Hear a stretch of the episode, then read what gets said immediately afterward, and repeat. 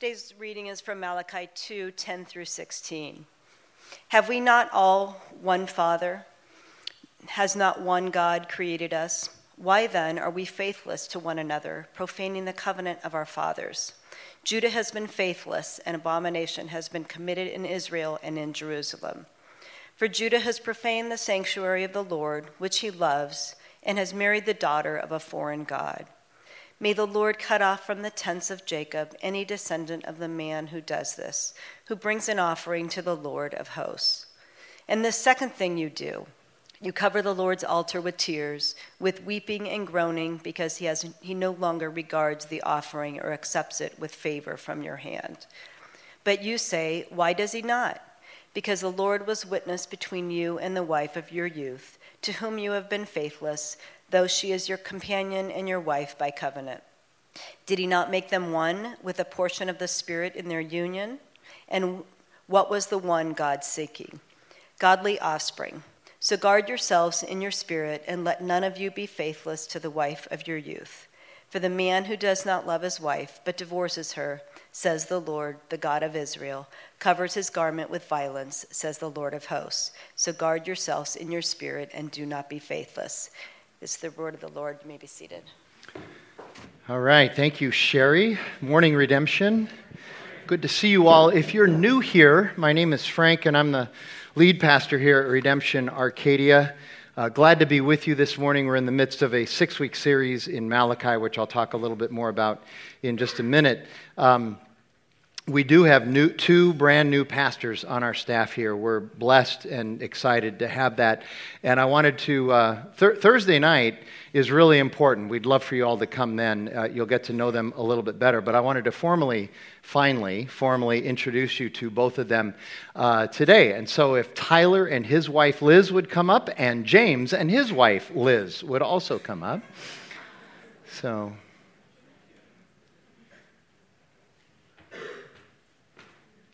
Great to see you all.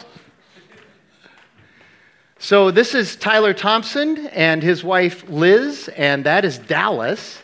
Um, and Tyler is our pastor of church formation and worship. You already saw him leading uh, today. And if you were here last week, you saw him leading from uh, the keyboard. And uh, they, uh, Tyler actually spent a lot of his youth in, in uh, Phoenix, kind of grew up around here, but they spent uh, most of their recent years in California.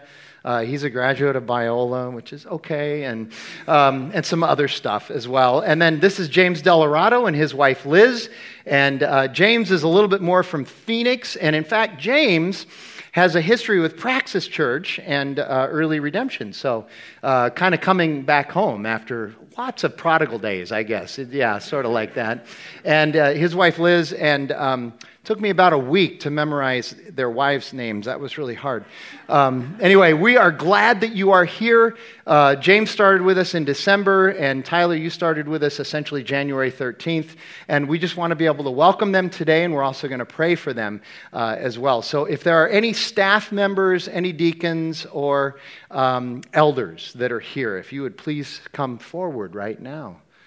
I see you over there, Melissa. You're, you're a deacon.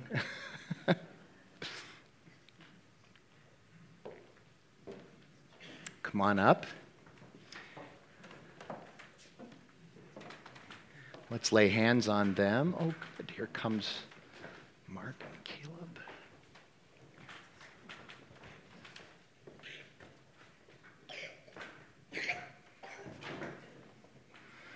Would you pray with me? Gracious and Holy Father, we are so blessed. We thank you for bringing these families to us. We thank you for the way you've worked in the midst of this. Uh, we thank you for the way you've gifted both James and Tyler and their wives, and you've made us a part of this, made them a part of this community now. Uh, we've been blessed by that. We also thank you for our interim time.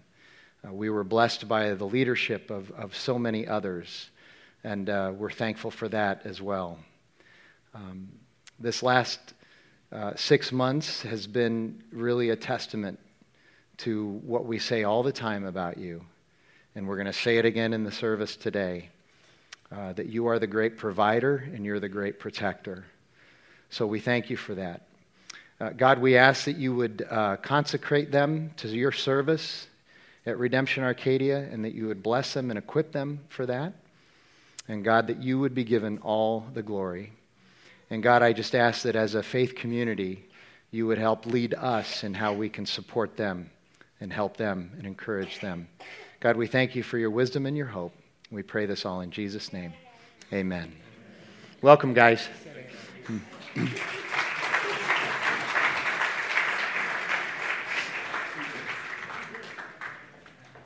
So, if you have your Bibles, turn to Malachi chapter 2. Uh, Malachi is the last book in the Old Testament. Um, it's interesting. I, I, was just hit with the heaviness of this series this last week, and, and, and it took a while for it to really hit me. And I think the reason is because uh, for so many years I've studied Malachi and I've taught Malachi several times. And I appreciate what Malachi has to say almost to the extent that I've been desensitized to it.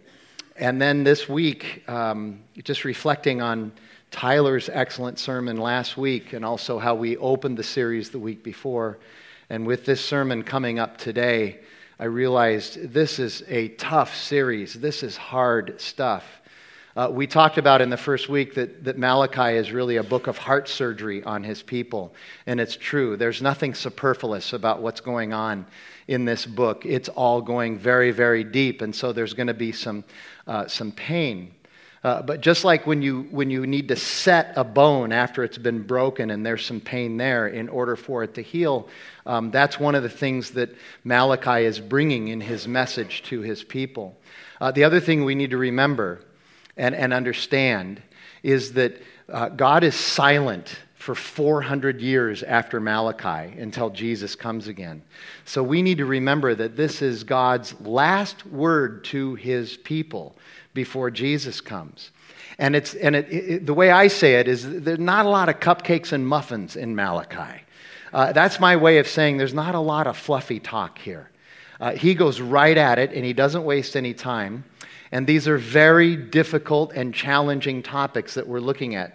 And today is no different. I've, I've already had a couple of people come up and say, Oh my goodness, that was really heavy.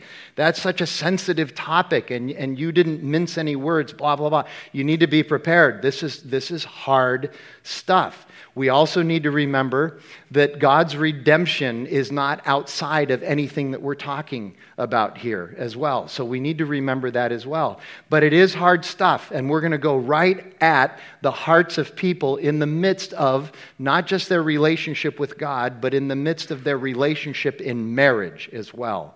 And so, if you heard what Sherry read, you understand um, that it's going to be challenging. Um, the way Malachi writes this short little book, I think, is rhetorical genius. He sets it up as six different disputations between God and his people, where God says, Here's my charge against you.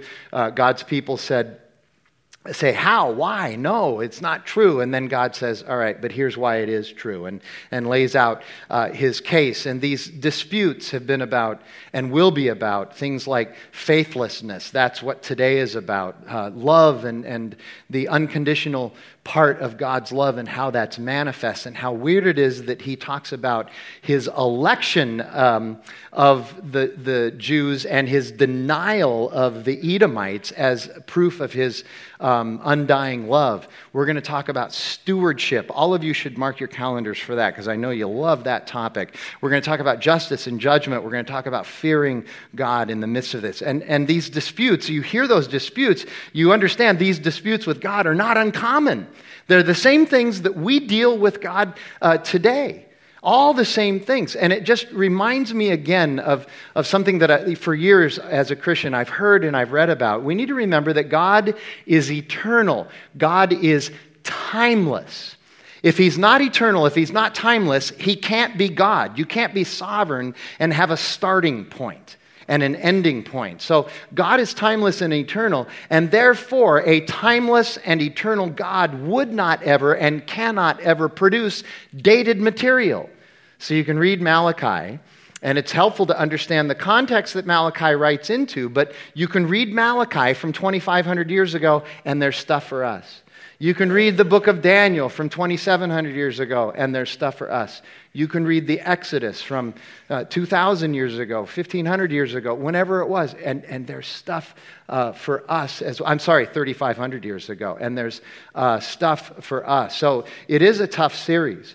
Um, we need to remember, though, that God is timeless and He's speaking to us today as well. And like I said, today's dispute, which is the third one, is about faith or actually, more accurately, it's about faithlessness.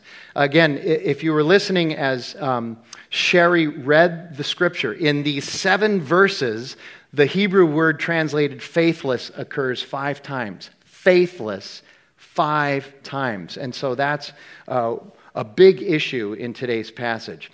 Another thing about today's passage, these seven verses, is they ha- this passage has to be seen on two levels. This, this passage sounds like it's about marriage, human marriage, and it is. But, it, but it's more than that. It's also about idolatry, and it's about the covenant oneness of God and his people and how his people have been breaking that. In other words, the divorce that Malachi talks about here is not just the divorce of, of a husband and wife, but it's also about divorcing ourselves from the Lord. It's about violating our covenant oneness with the Lord.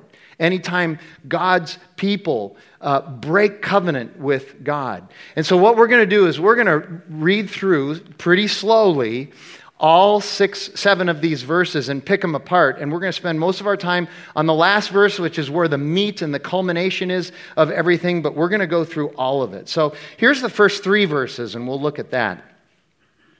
Malachi writes, Have we not all one Father?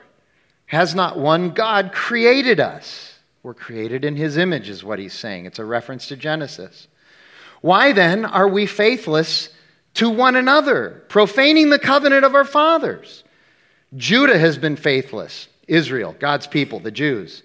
An abomination has been committed in Israel and in Jerusalem, for Judah has profaned the sanctuary of the Lord, which he loves and has married the daughter of a foreign God.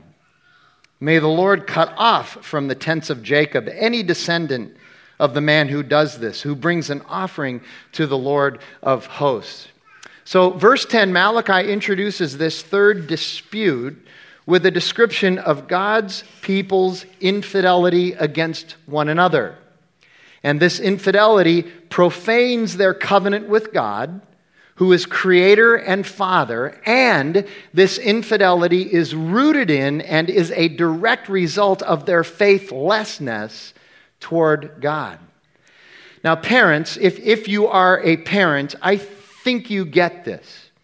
When your kids fight with one another, yes, I get it. It's annoying. I've got that one figured out. But on a deeper level, it also hurts when your kids fight with one another because it's fragmenting the covenant oneness that you should have in your family. You feel fragmented and disjointed and troubled and there's the sort of a cloud that's hanging over. Even the little kids, it still brings that cloud. And, and their squabbling is, at least in one sense, a sign that they've broken fidelity with you because you're always telling them you need to figure out how to work out your relationship with your siblings. And when they can't, it's like breaking covenant with you. So that's why it hurts. It's more than just annoying, it hurts on that level as well. And God feels this as well. God hates that his people are faithless to one another because he's creator and he has created us in his image. Now, think about that in his image. Uh, it's very clear that God is one God manifest in three persons Father, Son, and Holy Spirit. Let us create humankind in our image and after our likeness. Us, Father, Son, and Holy Spirit. We need to understand that Father, Son, and Holy Spirit live in perfect communion, perfect harmony, perfect community, perfect relationship with one another. In fact, it's so perfect that um, uh, it's been described as how each member of the Holy uh, Trinity is yielded towards one another. John Ortberg says they're shy towards one another. Whenever you see uh, God the Father speaking about Jesus the Son or the Holy Spirit, you see God the Father pushing them forward, saying they are important. Whenever you hear Jesus talking about the Father or the Holy Spirit, you hear Jesus saying, I do what my Father tells me to do. My Father is in charge. When he talks about the Holy Spirit, he says, I'm going to the cross, but it's going to be better for you because the Holy Spirit is coming. He's pushing them forward. Whenever you hear the Holy Spirit speak of the other two, it's, it's the Holy Spirit pointing people to the Father and to the Son. They're shy towards one another. Is that the way all of our relationships are? Of course not, because they're broken. We want people to be looking at us. We want people to be serving us. We want people to be yielded to us. And, and, and so that's a problem. When we, when we behave the way we do, it breaks our imago Dei, our image, our, our image of Godness.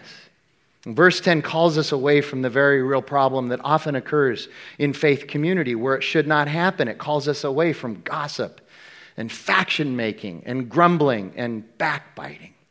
We are God's people, and as such, we're called to be much better. Uh, James also writes about this in the New Testament. James writes in chapter 3 No human being can tame their tongue. It is a restless evil full of deadly poison. With our tongue, the way we speak, we bless our Lord and Father, and with it we curse people who are made in his image and likeness. From the same mouth come blessing and cursing. My brothers, these things ought not to be so. You see that?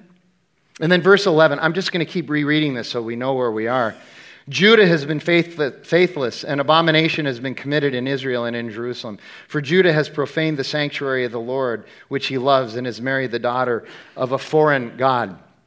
What is this abomination that God is speaking of here? Some Bible translations take that word abomination and they call it detestable. So, abomination, detestable, whatever it is, it's not good. What is this detestable thing that God is talking about? It's idolatry. It's the worship of false gods, whatever those false gods might be. It can be a little votive statue or it can be your career. It, it, doesn't matter. Whatever you're placing in importance in front of God, it's idolatry. And when we worship false gods, we are adulterating our relationship with God. We are committing adultery against God when we do that. Now, literally and historically, what often happened, and this is what Malachi is referencing here, what often happened was that a Jewish man would marry young and he would marry a young Jewish woman. So they would keep this covenant intact. But then later on, um, for terrible reasons, for terrible, terrible reasons, read through scripture and you'd, you'd find some of those. Like she burnt the toast, okay? But, but sometimes it was simply for the purpose of improving their economic prospects. These Jewish men later on would divorce their Jewish wives of their youth. We'll see that little phrase in a minute. Their wives of their youth, and they would go off and marry foreign wives who also happened to worship false gods. And part of the deal of the new marriage, of course, was that the Jewish men had to commit to serving and worshiping the gods of their new foreign wives. So they're committing adultery against God. They've divorced God. They're breaking covenant with the one true God. They're breaking covenant with the God of their fathers, the God who rescued them through the Exodus and out of the exile for their own personal preferences and conveniences. That's it. God calls this adultery. They're committing adultery not just with their new wives, but they've also divorced God and committed adultery against Him. You see, marriage is, throughout Scripture, a picture of God and His people, the covenant oneness, Christ and His church. So, this adultery is about marriage, and we're going to get there. But on another level, it's also about faithlessness to God. And then verse 12 May the Lord cut off from the tents of Jacob any descendant of a man who does this and brings an offering to the Lord of hosts. This verse describes the hypocrisy of religion without relationship, the hypocrisy of religion for the sake and the purpose of appearances only, religion that isn't really in your heart. In other words, they're bringing an offering to God while they are committing adultery and idolatry, and their true worship and allegiance is elsewhere. It's the person who brings an offering to God, but really that they're living a second life that is worshiping all the wrong things. But you bring the offering for the sake of appearances and to appear pious in front of other people. And then it just flows. Verse 12 flows right into verse 13. I'm going to read 13 and 14, but notice the narrative and argumentative construction from 12 to 13. 13 becomes a consequence of 12. And this second thing you do, you cover the Lord's altar with tears, with weeping and groaning, because God no longer regards the offering that you bring or accepts it with favor from your hand. But you say, Why does he not? Because the Lord was witness between you and the wife of your youth, to whom you have been faithless, though she is your companion and your wife by covenant. So you see that narrative flow. Verse 13 is the consequential result of verse 12. God is not going to accept an offering from somebody who's living this double life, uh, which, which then the fake worshiper begins to whine about. They go to the altar and God doesn't accept the offering, and so they cover the altar with tears. Why won't you accept it? And God says, Here's why. You bring me these offerings and you make a big production out of it, but I have witnessed your true worship through your marriages, the treatment of your wives, and through your divorces. And that's unfortunate for you because that shows your true heart, not these offerings. These offerings have nothing to do with your true heart.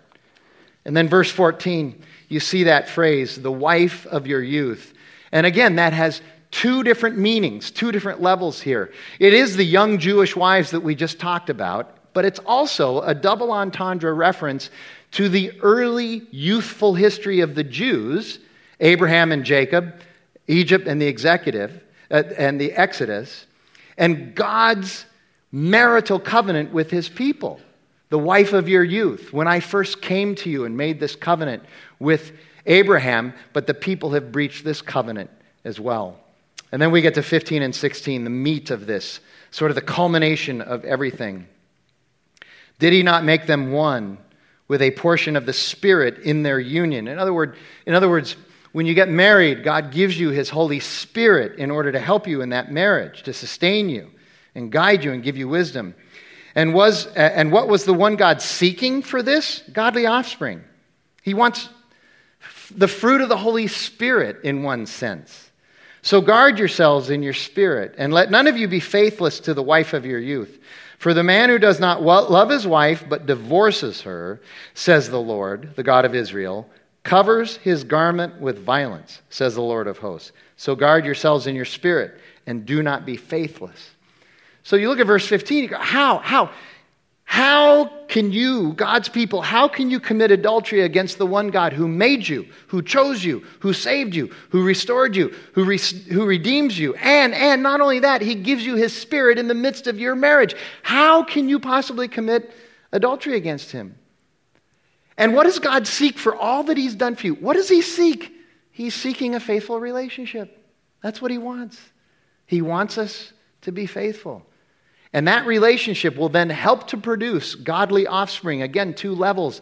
of the Spirit being involved in, in, in our lives and in our relationships produces that fruit of the Holy Spirit. Offspring is like fruit, you know, love, joy, peace, patience, kindness, goodness, faithfulness, gentleness, and self-control. But also, but also, uh, practically, it'll produce children of faith because of the unrelenting faith of the parents and the family that those children are a part of. I, here you go. Idolatry and divorce are fertile grounds for ungodly offspring. And this formula is certainly not perfect, but it is clear that children always have a better chance in a family of faith. And this much is sure divorce is not a useful mechanism for creating in your children a reverence for the Lord. And then let me just reread verse 16. Here's where we're going to camp.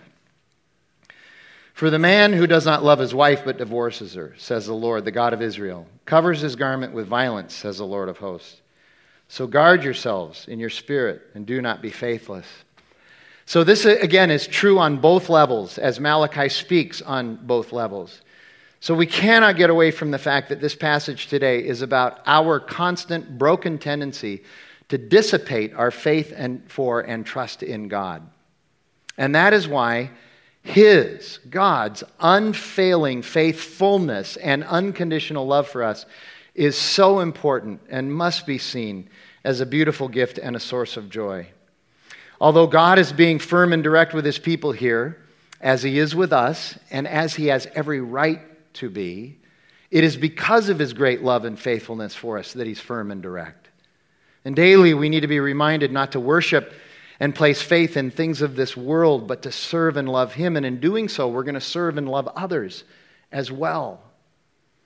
I recall what Isaiah writes a couple hundred years earlier in Isaiah chapter 65, verse 2, which was then repeated by Paul the Apostle in his letter to the Romans in chapter 9. Here's what Isaiah writes All day long I have held out my hands to an obstinate people, a faithless people. He's chosen these people, He's provided for these people, He's protected these people. He's living in covenant with these people. His arms are always out for these people, and all they do is walk away.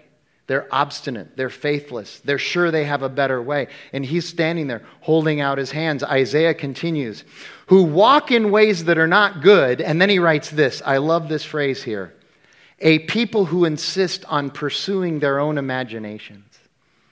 We just have this way. Those of you who say, I'm not very creative, yes, you are, because, because you can create all kinds of ways in your imagination to walk away from God and think it's the right thing to do. I'm the same way. I am the same way. I'm not a creative person, but when it comes to sin, man, just watch my creative juices flow, my brothers and sisters. That's just true. They're pursuing their own imaginations. But, but, verse 16 also has a message that clearly speaks against marital divorce, especially the type of divorce that he's talking about in these verses. God does hate divorce. That is true. Mostly because divorce is an indication and reminder of how sin has broken his perfect creation. But in this verse, what we also learn is how much God detests the ease and flippantness with which we tend to approach divorce. Not only in our day, but back in Malachi's day as well. God reminds us marriage is not a contract that can be broken, but a covenant to be honored. It's a covenant to be honored.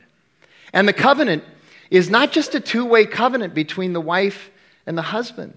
The covenant is a three way covenant between the wife, the husband, and God. You see in verse 15, God gives us his Holy Spirit in the marriage. Paul talks about that too in the New Testament. The Spirit indwells our marriages.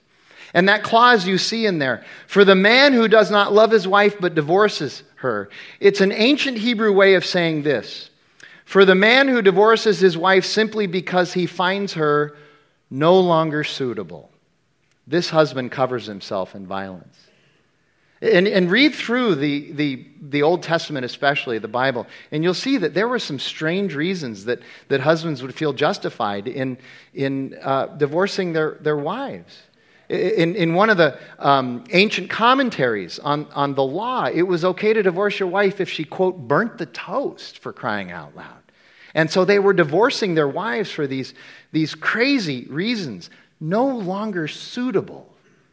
You're no longer, this is an image bearer of God. You're no longer suitable.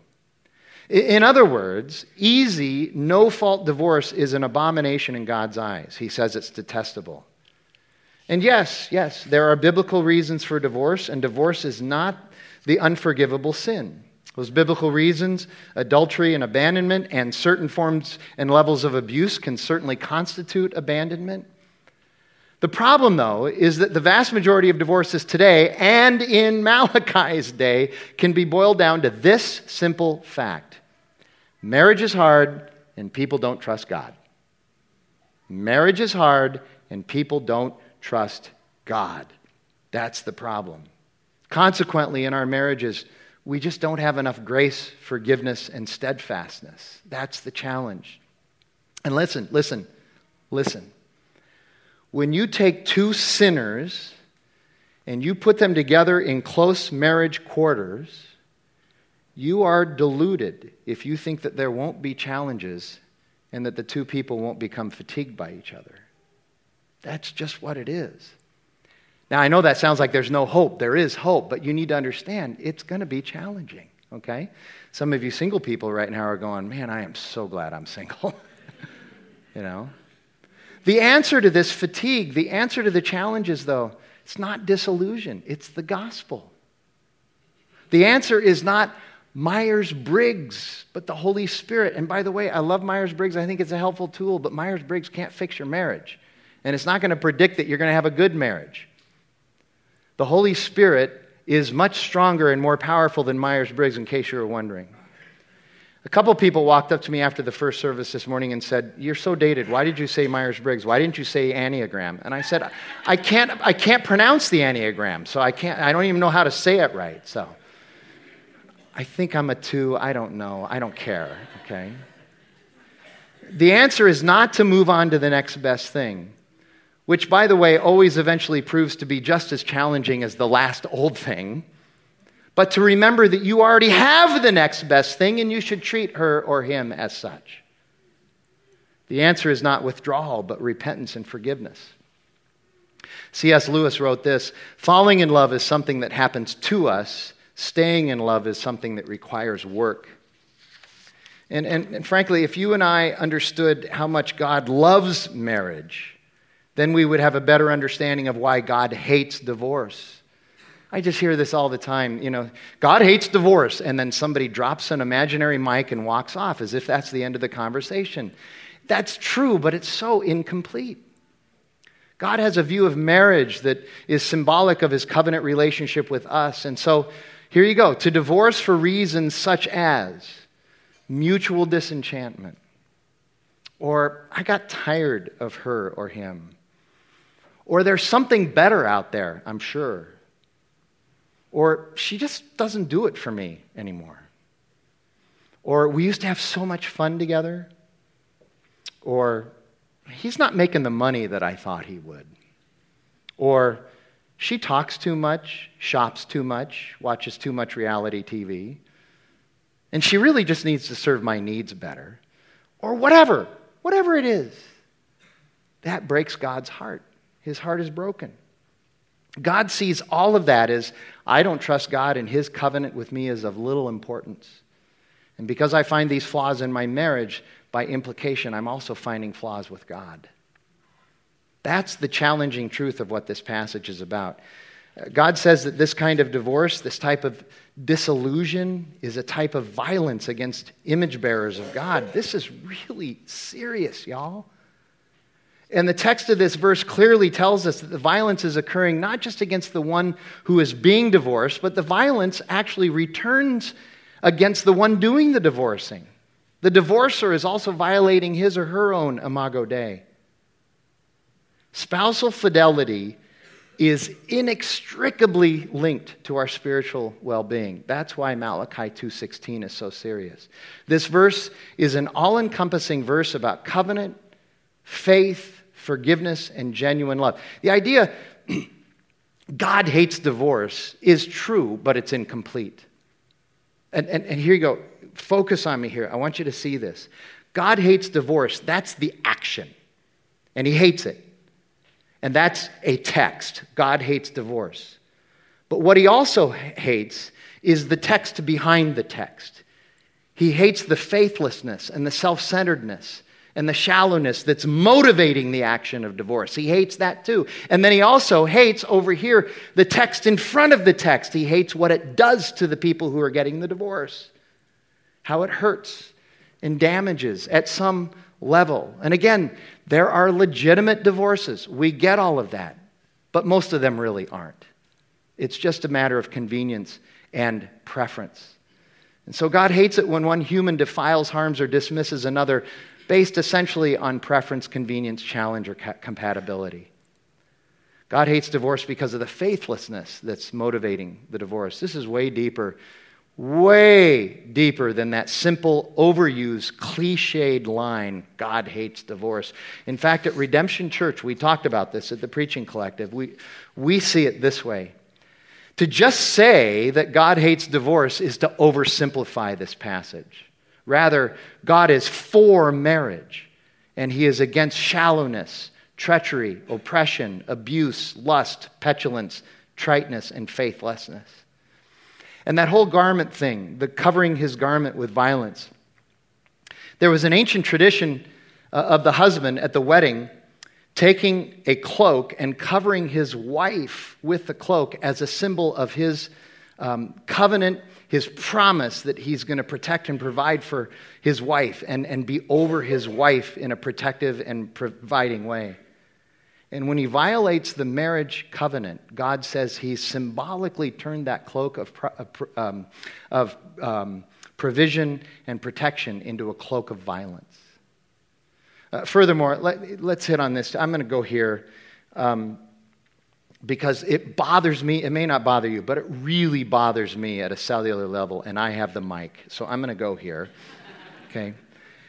This whole culture of soulmates. I'm going to find my soulmate. Oh, he's my soulmate. She's my soulmate. Now, be honest, that usually lasts what? A week? 10 days if it's really cool? Okay? Right? Pretty soon you find out your soulmate's got some sin and some problems, right? So, this, this whole culture of soulmate that we've bought into, okay? Listen very carefully. Your spouse is not your soulmate, Jesus is your soulmate. If you place on your spouse, your husband and your, or your wife, this expectation that they're going to fulfill every deep need your soul has, you have set yourself up for failure. You've set your spouse up for failure. There's no way they can meet that, that level of competency. And you need to understand that it's as much your fault as it is their fault. Jesus is our soulmate your husband, your wife, your spouse. That's who God, God has given you in marriage here. Um, it is so silly, I'll go even deeper, how Christian Mingle, for instance, has bought into this utopian idea of they're going to find your soulmate. What about the Holy Spirit, Christian Mingle? Isn't that important? Right here, God gives us the Spirit to empower our marriages and relationships. And by the way, let me say this too. If you're here and you're single, and maybe what you're hearing, and I understand why, is you're hearing, well, marriage is the only way to live as a Christian, then, apparently. I mean, God really loves marriage, and this marriage thing is really important. Here you go. Who's your soulmate? Jesus. Jesus. Marriage is not the privileged Christian way of living. In fact, if you read Paul in the New Testament, you would find out that Paul says it's actually better for the, the faith community if you remain single, but because we burn with passion, you should marry. But it's actually better if you remain single. Your soulmate is Jesus.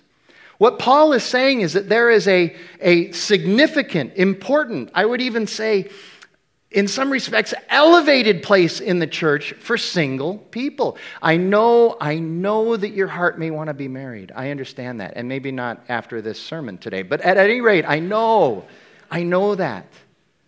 But you need to understand that there isn't any privileged status for being married. Marriage is a picture of this covenant oneness, but so is the picture of, of races and ethnicities reconciling. That is too the covenant oneness of Christ and his bride, the church, of you and Jesus. Jesus is our soulmate.